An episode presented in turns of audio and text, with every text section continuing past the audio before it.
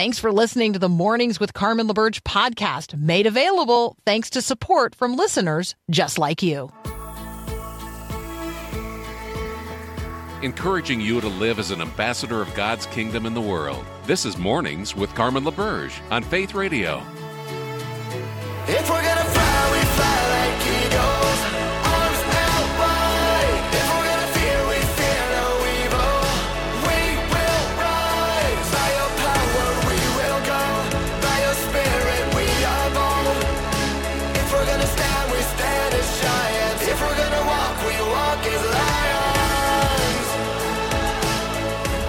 If you had a physical newspaper in your hand from your own hometown, what's the first portion of it that you would read? So, historically, as we get older, uh, the first section of a newspaper that people have historically read is actually the obituaries. They uh, used to open the newspaper to find out who in town, who in their city, who in their state, who in the nation, who around the world um, had died. And as you get older and older, the more interested you become in in the obituaries. And so, I guess I'm wondering, how do we do that today? Like, how do we check the obits today? Do you do that? Is that a thing you do? How do you get your information about people who have passed away? And as we get older and older, and maybe the information about us is actually not as easily accessible because it would have to be posted by a member of our family. And if I'm not following that family member because I don't know them, right? Like, do you know the granddaughter of your parents' best friend? Like, no, I don't know any of that.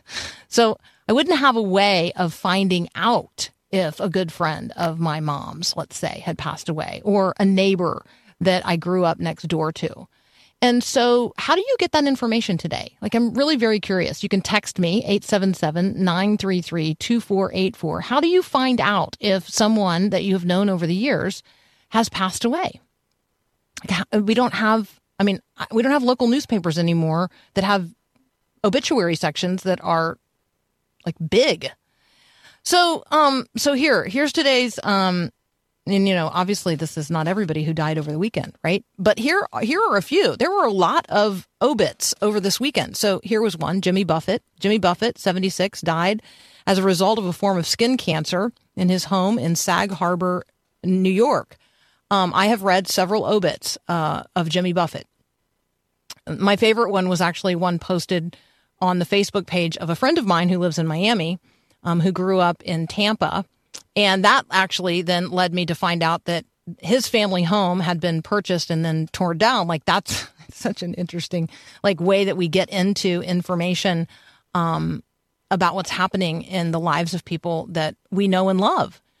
Um, there's nothing in Jimmy Buffett's obits anywhere that I read that has anything to do with a legacy beyond wasting away again in Margaritaville.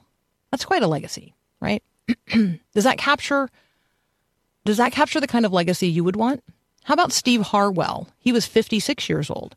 He was the lead singer of Smash Mouth, best known for um, a song called All Star, which you might know from the movie Shrek. They also did a cover version of the Monkees' I'm a Believer. Steve Harwell uh, died of liver failure in his home in Boise, Idaho. He had been replaced two years ago as the lead singer for the band that he formed in the 1990s, and they're on tour, and that tour continues. So, as you might say in show business, the show goes on. There's nothing in any of the obits I've read about Steve Harwell about his faith or any kind of legacy beyond Smash Mouth. How about Bill Richardson? Bill Richardson also died um, this past weekend. Now, Bill Richardson lived a really extraordinary life, a life changing life, a life that was devoted to public service and devoted to um, helping Americans wrongfully detained abroad um, get home. Now, that's not like he set out to do this. It's not like he set out uh, early in his political career to become the guy, the guy that would go where nobody else would go to negotiate the release of an American wrongfully detained overseas. He was literally like in a meeting about something else in, in North Korea when a U.S. military jet crashed, technically in South Korea, but the, the pilots um, and the debris field extended across the border. And one pilot died at the scene, but the other one who was injured was actually taken into custody by the North Koreans. Bill Richardson, who was a congressman from New Mexico at the time, he went. He later became uh, the U.S. ambassador to the UN, two terms as the governor of New Mexico. Um, but Bill Richardson, it was in North Korea at the time, and he refused to leave. He simply refused to leave um, until they would release this uh, American pilot and let him come home.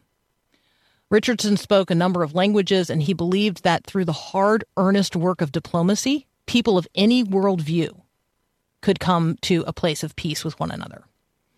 So, Bill Richardson spent his life um, securing the release of Americans um, over the years, most recently, Brittney Griner from imprisonment in Russia. Um, and it was like 20 years ago that he was giving an interview and he was asked, like, what are the driving forces to to do this? To, you know, and he said, I, I live a life of liberation for others because I'm a person um, who loves my own family. And so my heart is broken by these families whose family member is wrongfully detained overseas. And you will hear tons of testimonies of people who are members of families who Bill Richardson loved them and came alongside them when their family member was detained abroad. But he also talked about his love of God, cultivated in the Roman Catholic Church. Bill Richardson was 75. And then there's this obituary Sarah Young. The world knows her as the author of Jesus Calling. Jesus Calling uh, sold more than 40 million copies worldwide since she wrote it 20 years ago. But Sarah Young, my guess is you would not recognize her face. She never did a book tour. She has no social media. She did not make public appearances. Um, you you might not even recognize her name. That would be okay with her because she was only ever interested in people knowing Jesus. She wants you to know Jesus to learn his sense of presence, to learn to hear him speak to you today through what he has already spoken. How the how the word became flesh speaks through um, the word of God and the testimony of Scripture, and does so as the living word of God today by the power of the Holy Spirit. Sarah Young wasn't seeking to be a prophet. She wasn't speaking to speak a new word from God. She was seeking to lead us into devotional prayer where we could listen long enough with minds that were saturated with Scripture so that we might hear God speak to us today in the midst of our need. That's what Jesus calling was all about, is all about. So you're going to hear obituaries about Sarah Young that um, that she's survived by her husband Steve, whom she met in seminary, that she mar- whom she married in 1972, that she survived by two children and six grandchildren. But it could be argued that Sarah Young is also survived by a legacy that extends into and through, through the lives of tens of millions of people around the world who have been led into closer fellowship with God through the words that she put on pages during her own devotional journal, journaling as a missionary in Australia years ago while she was battling chronic disease. She is a woman who has a legacy. I tell you all of this today, like the obit section of the newspaper, to remind us that death comes. Obituaries will be written, services will be held, and then our bodies will be committed earth to earth, ashes to ashes, dust to dust. And only that which we have done for eternity is going to last. I mean, yes, it's it's possible people are going to sing songs like "Wasting Away" in Margaritaville that you wrote, but that's not the soundtrack in heaven. And it's possible that people will work for organizations that bear your name or drive on stretches of road that are named in your memory. But eventually, those buildings will be renamed. Those organizations will come to an end, and those roads will be widened and improved, and the sign with your name on it is going to go the way of all metal and paint. Do you want to leave a legacy to have an obit that extends beyond um, you, your name? Nichole Nordeman has a song called I Want to Leave a Legacy, and the chorus goes like this I want to leave a legacy. How will they remember me? Did I choose to love? Did I point to you enough? To make a mark on things, I want to leave an offering, a child of mercy and grace who blessed your name unapologetically and leave that kind of legacy. What kind of legacy living are you doing today that's of eternal significance?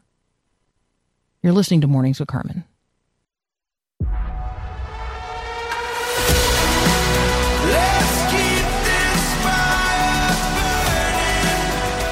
All right, I told you a little bit about Burning Man, the Burning Man Festival last week in our conversation with probably Daniel DeWitt.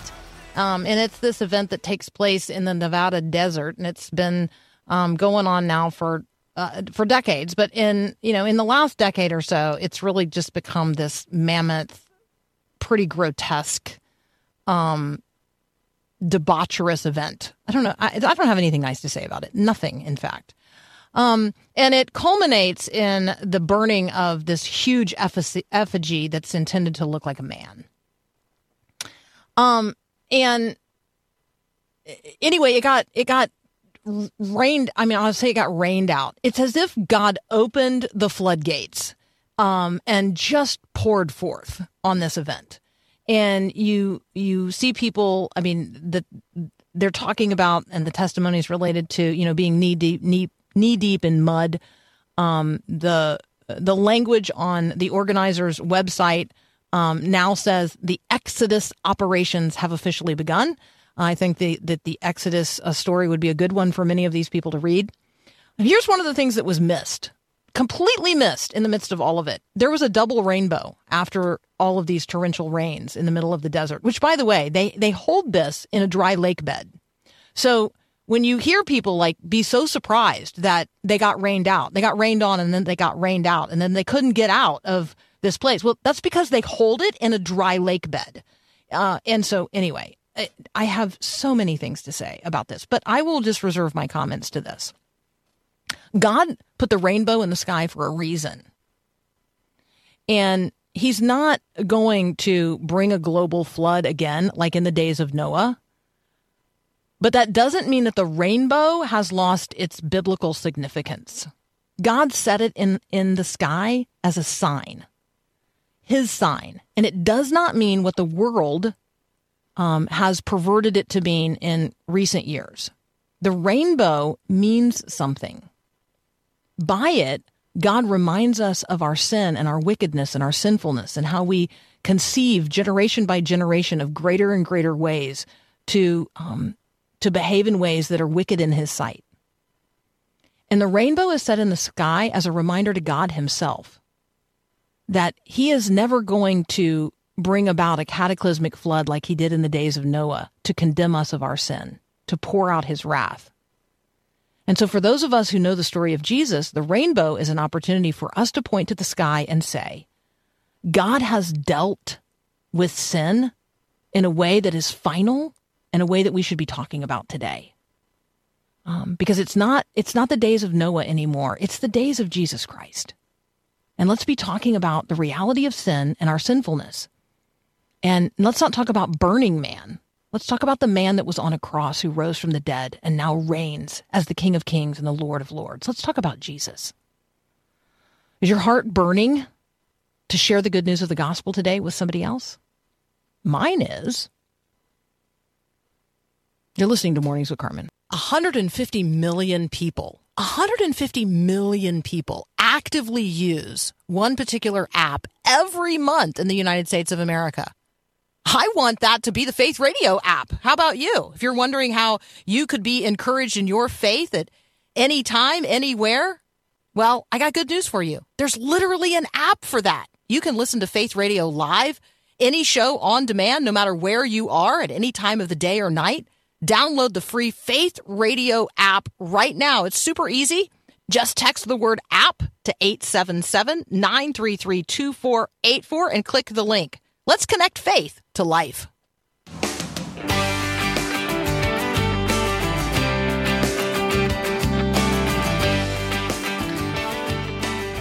So, you are the light of the world.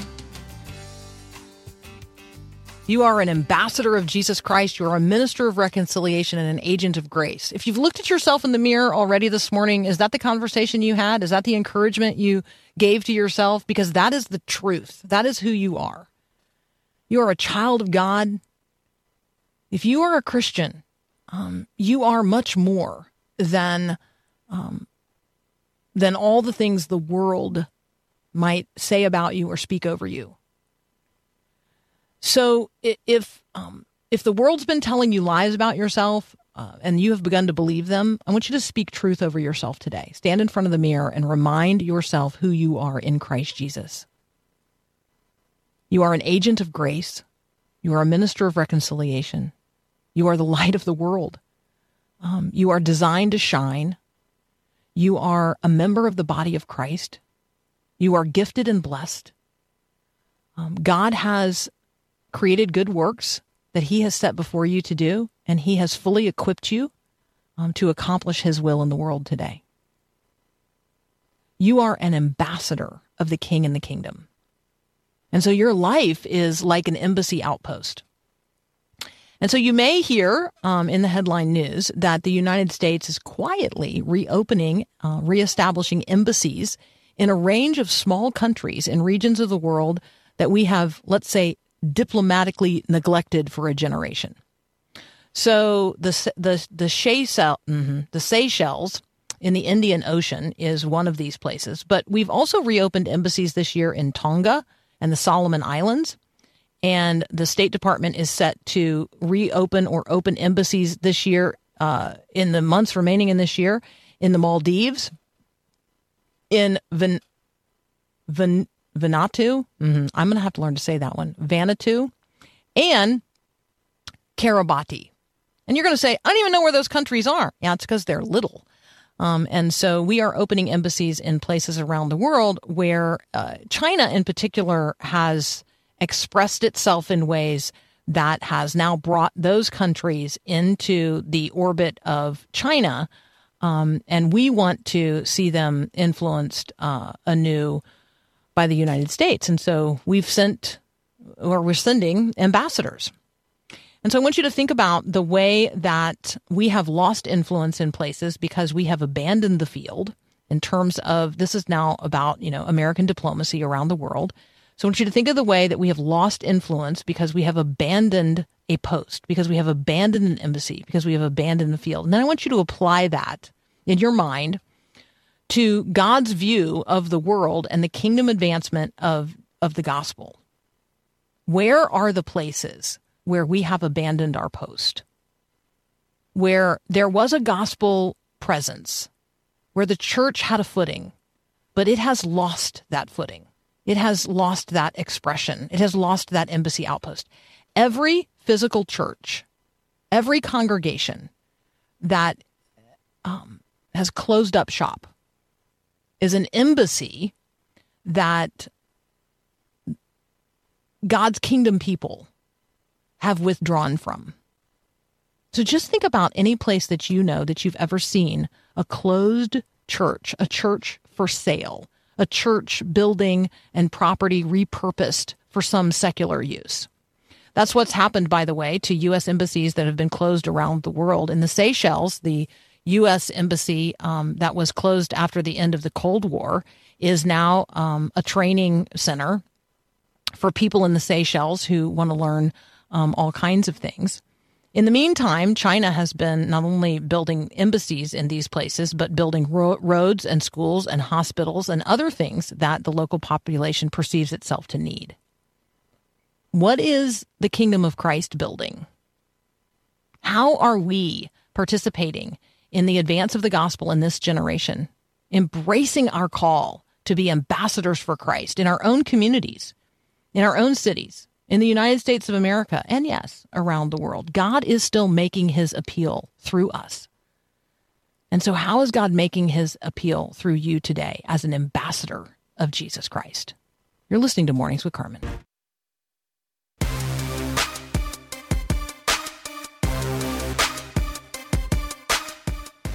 Hey, it's football season. I don't know if you've noticed that where you live, but it's football season. And there are a number of football storylines that we could lift up and we could pull the thread of uh, to have conversations that would connect what's happening in the culture to what's happening, let's say, in the life of the church and in terms of kingdom advancement. We just did that in, in terms of a conversation related to the United States reopening embassies around the world. Um, so, what is a, a conversation that you could have about bridging, you know, bridging a conversation from football to a conversation about Christianity? Well, I can think of a few. One would be um, the way a team works and teamwork, um, and the body of Christ and the way that um, we're working out our faith um, in a disciplined way. Um, so I think there are a number of, of, of threads you could pull and storylines there. And our friends over at like the Fellowship of Christian Athletes, FCA, they do a good job um, pulling some of those threads. So they do so as well at Sports Spectrum. Um, but when I was thinking about uh, football, there's also like an offense and a defense, right? And you know who's on the offensive line and you know who's on the defensive line and you know what the game you you know the game plan of the other team well enough because you've watched film of them to sort of know what their plans are. And so you you know you put up a defense, a good defense against a good offense. But as Christians, are we even putting out an offense today? Like we've let we've allowed the church to become offensive and we've been pushed back onto our heels into a defensive posture. And we don't even really seem to have a game plan of advancing the gospel together anymore. And it's that together part that we want to continue talking about. So we've talked with um, Bryan Loritts uh, on an earlier occasion about his book, The Offensive Church, breaking the cycle of um, of ethnic disunity, and it really is about advancing the gospel together, pushing beyond like mere like diversity conversations into a biblical vision for the unity of the body of Christ and the genuine advancement of the gospel in the culture today. Like, how do we get out there on our front foot? Stop playing defense and get on offense, um, even when the world finds us offensive. So, we're going to continue our conversation with Bryan Loritts up next. Um, one of the conversations we're going to have is the one about color blindness. You have heard in the past that it's good to be colorblind. Um, that's actually offensive. We're gonna we're gonna talk about that next here on Mornings with Carmen.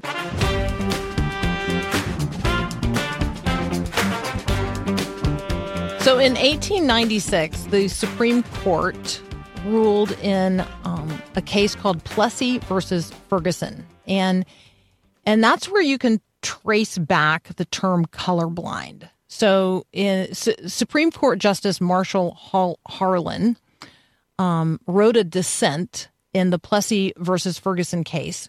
Um, and in his dissent, he says, the white race deems itself to be the dominant race in this country. And so, and so it is in prestige and achievements in education and wealth and in power. So, um, I doubt not it will continue to be for all time if it remains true to its great heritage and holds fast to the principles of constitutional liberty.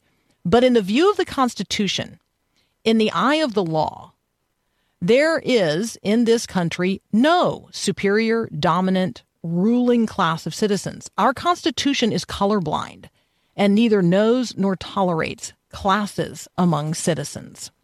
That is uh, the first place that the word colorblind begins to influence the conversation about um, race here in the United States of America, and it colors the conversation that we have as Christians. So, joining us again today is Pastor Bryan Loritts. We have talked with him on an earlier occasion about his book, The Offensive Church or Offensive Church Breaking the Cycle of Ethnic Disunity. Brian, welcome back to Mornings with Carmen.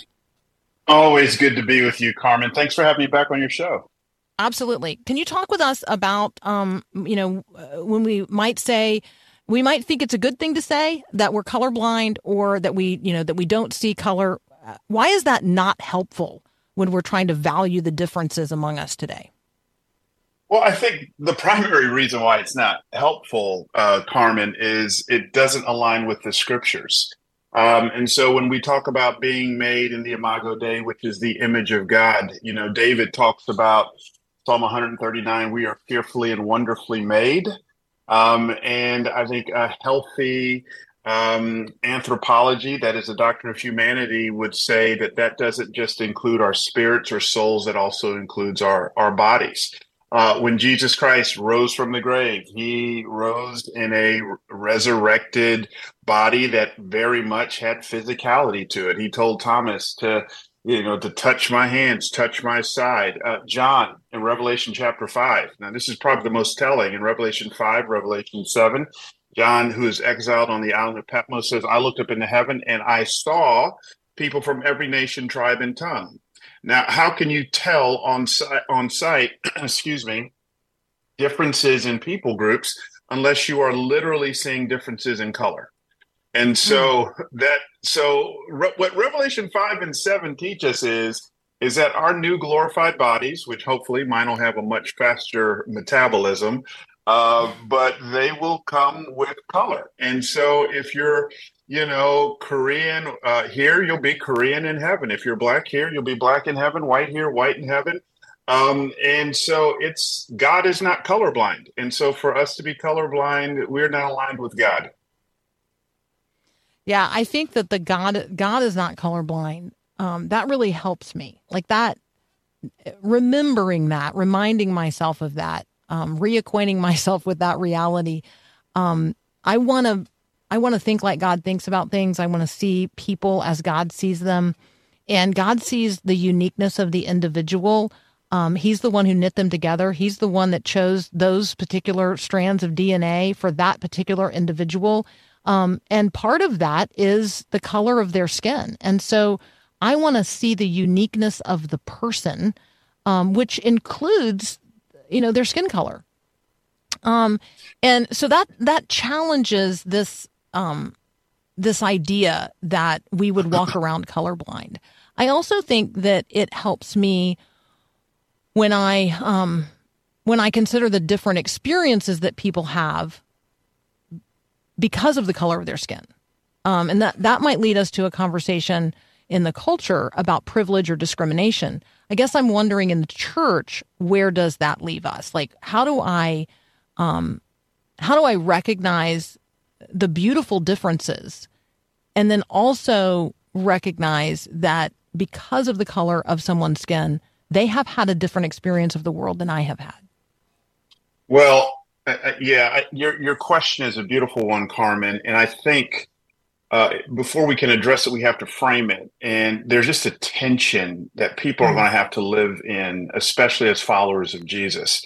There's two extremes we're going to have to avoid. We've already talked about one extreme, which is color blindness. And listen, I most of the time when people talk about being colorblind, uh, they posit it kind of as a virtue, and I I totally can sympathize with the sentiment. What they're saying is uh, I'm not discriminating. I'm not prejudicial. They've just gone too far to an unnecessary extreme. But we have to be careful of the other extreme. So, on one hand, we've got kind of color uh, ignoring.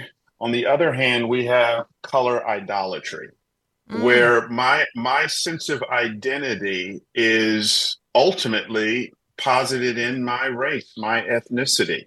And um, you know, one of the one of the things that's very unpopular uh, is I have to remind my minority siblings is it's very popular in our in our current culture to craft an identity around being historically oppressed.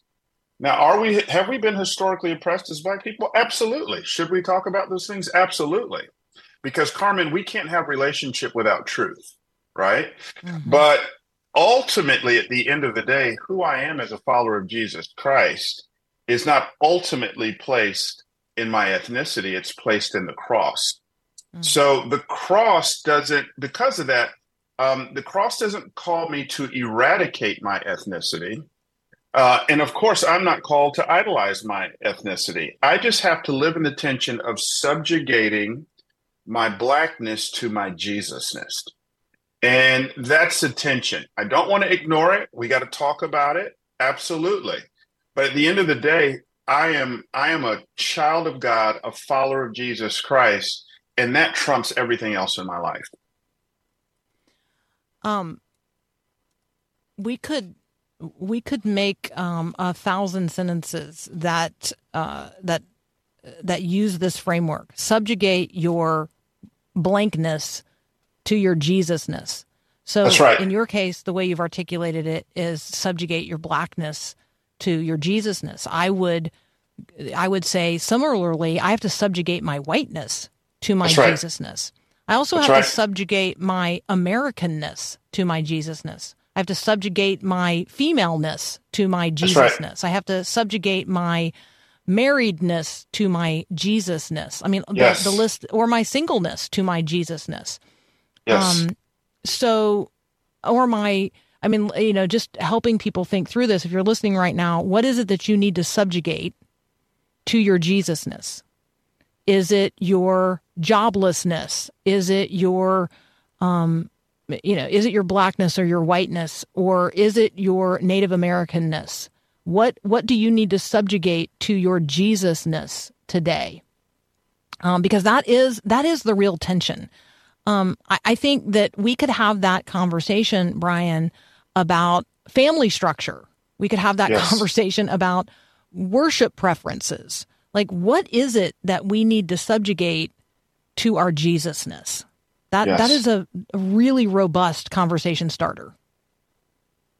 Absolutely, it is. And uh, to your point, it goes in a thousand different directions. And I think one of the things we're feeling the most uh, today is the gender conversation, the political conversation. Uh, you could also throw in socioeconomic status.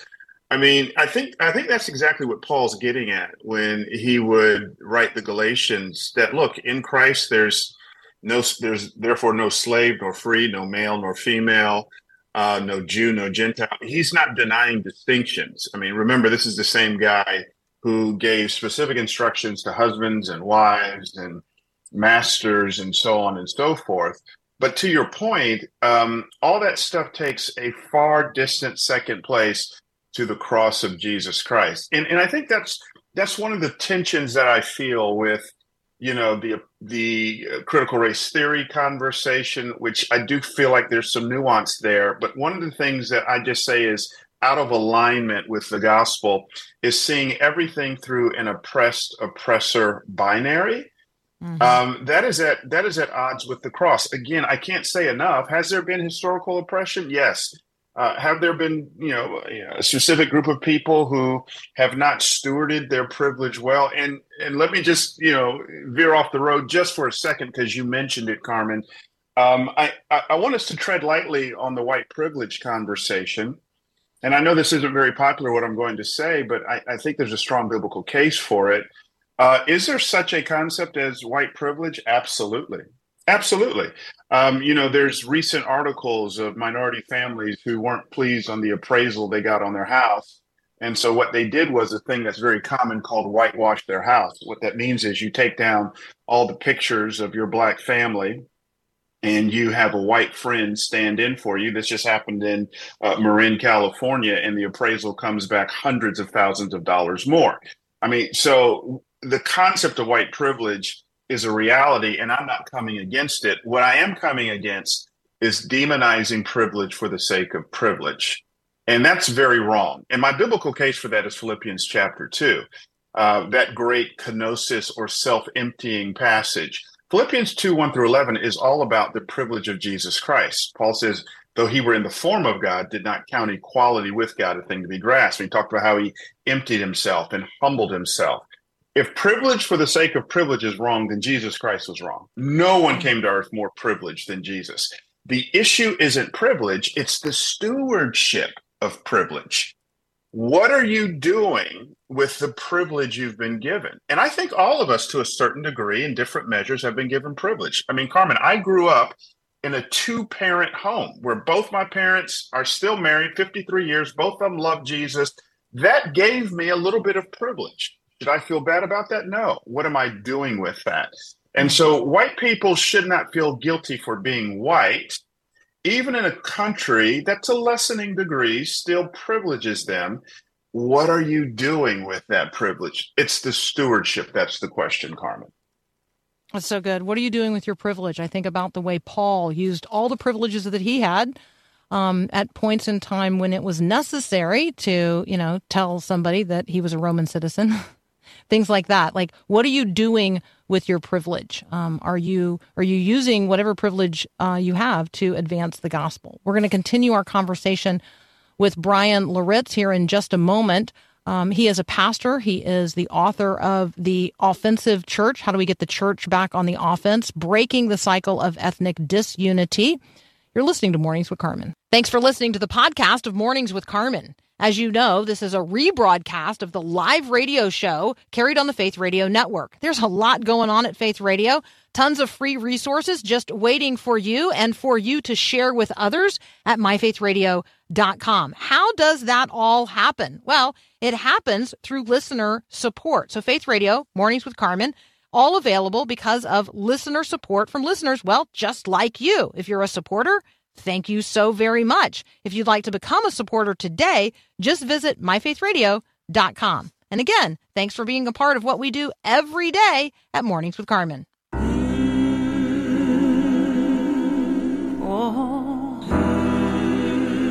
Continuing our conversation with Bryan Loritts. Um, you can connect with him at Loritts, L O R I T T S dot com. And from there, um, lots of good resources, including his most recent book, The Offensive Church Breaking the Cycle of Ethnic Disunity. Um, can we talk about love over tolerance? Like, tolerance seems to be what we're called to by the culture, but love is what we're called to by Christ. Oh, that's that's a great question. I feel like we could spend a whole week talking about that, right? Uh, even the way tolerance is used today, uh, that term has morphed significantly. You know, it used to be a couple hundred years ago that the idea of tolerance was the ability to disagree civilly with someone else. Um, now that's completely changed, where disagreement is seen as intolerance and tolerance has been kind of reimagined, redefined to be uh, you, you got to think the way I think, you, you got to agree with me. And if for some reason you don't agree with me, uh, now we're throwing terms around like um, like bigoted or uh, oppressing someone.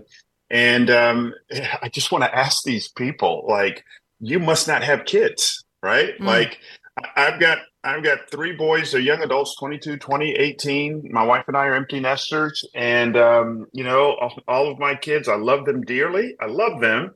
But, you know, I'm watching them from time to time make decisions that uh, I disagree with. Uh, and yet I still love them. And so I think there, there, there is this incredible tension that we feel between these two terms. Tolerance is such a low ethic. I mean, think about it. I tolerate you the Bible doesn't call us to tolerance, it calls us to love. And, um, you know, the ability to love someone, th- there's a standard there. And for the Christian, um, you know, within the household of God, our standard is is the word of God. It's Jesus Christ. But even with those who are outside of the faith, we are called to love them uh, because they have been made in the image of God. They are fellow image bearers. And what helps me walk this out are, are kind of two frameworks. One is uh, the example of Jesus in John chapter one. It says, John says, When I saw Jesus, I saw a man full of grace and truth. And again, I use that word tension. We have to hold these two things in tension. Uh, grace without truth is compromise, truth without grace is condemnation. And so I like to think of those two terms um, as kind of a rubber band. The real power of a rubber band is holding the two ends in tension with one another. And so the ability to show grace and speak truth, uh, to embody those things at the same time, I-, I think is an incredible picture of love. And that's what Jesus modeled. Jesus also modeled for us similarly this whole framework of acceptance versus approval. So he could say to the woman caught in adultery, Go in peace, and sin no more. Um, I loved it. So he, he, he calls it what it is. He calls it sin.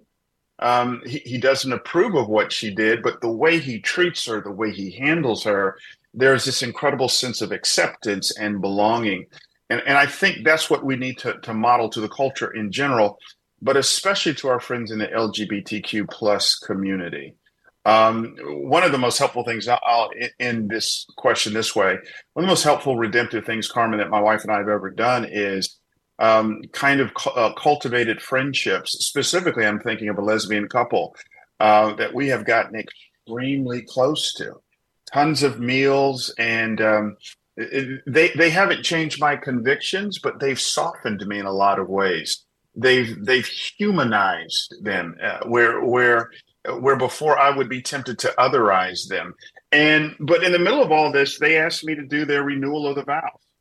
And I said, ah, am I allowed to disagree with you on something without being called a bigot? And that just led to a beautiful conversation. And the friendship continues, even though I saw it differently and wasn't able to do what they asked me to do because what framed everything was a relationship. And I think that's what Rosaria Butterfield was getting at when she talks about the way to get to that community in specific, our friends in the LGBTQ plus community, is through hospitality, which is really relationship.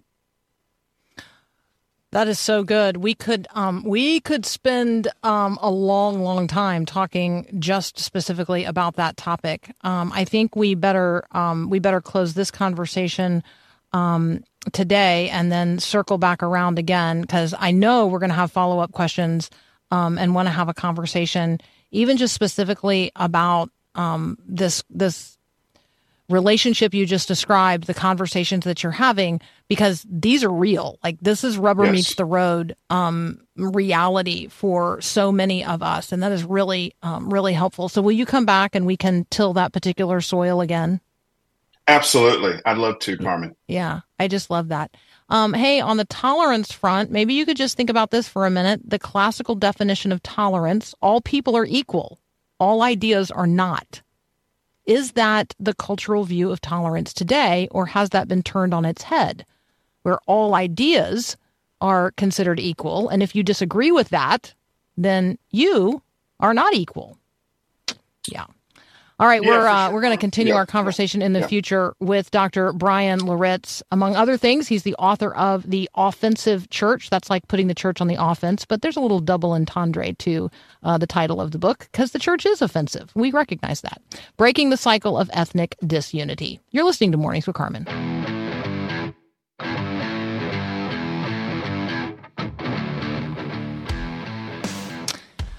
Wow, we're um we're pretty easily offended today, and so um, let me just remind you that as Christians we don't take up offenses.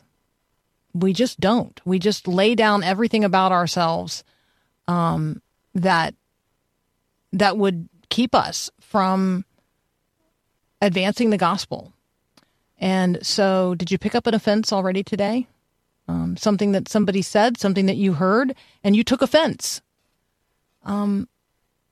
yeah, let me just encourage you to lay down your offenses today. Like we don't have we don't hold on to the right to be offended. We just don't. As Christians, we lay it down. So I lay down my right to be offended today. I hope you'll lay down your right to be offended as well. Um, if I have offended you in any way, I sincerely apologize. Um, but it's your responsibility as the one who picked up the offense. So just think about that. Um, you actually have the choice whether or not to allow something to offend you. Um, and so if you picked up an offense this morning, let me encourage you to lay it down because it's now become a burden to you. Um, it's it's it's not a burden to the person who offended you, intentionally or unintentionally. Um, but it has become a burden to you as the person who chose to pick up the offense. So let me encourage you to uh, not pick up any offenses today. Just just just don't. Just be conscious of that and say, you know what? I'm not going to pick up offenses today. Um, if Jesus had picked up every offense along the way, he would have been so heavily burdened, he wouldn't have been immobilized.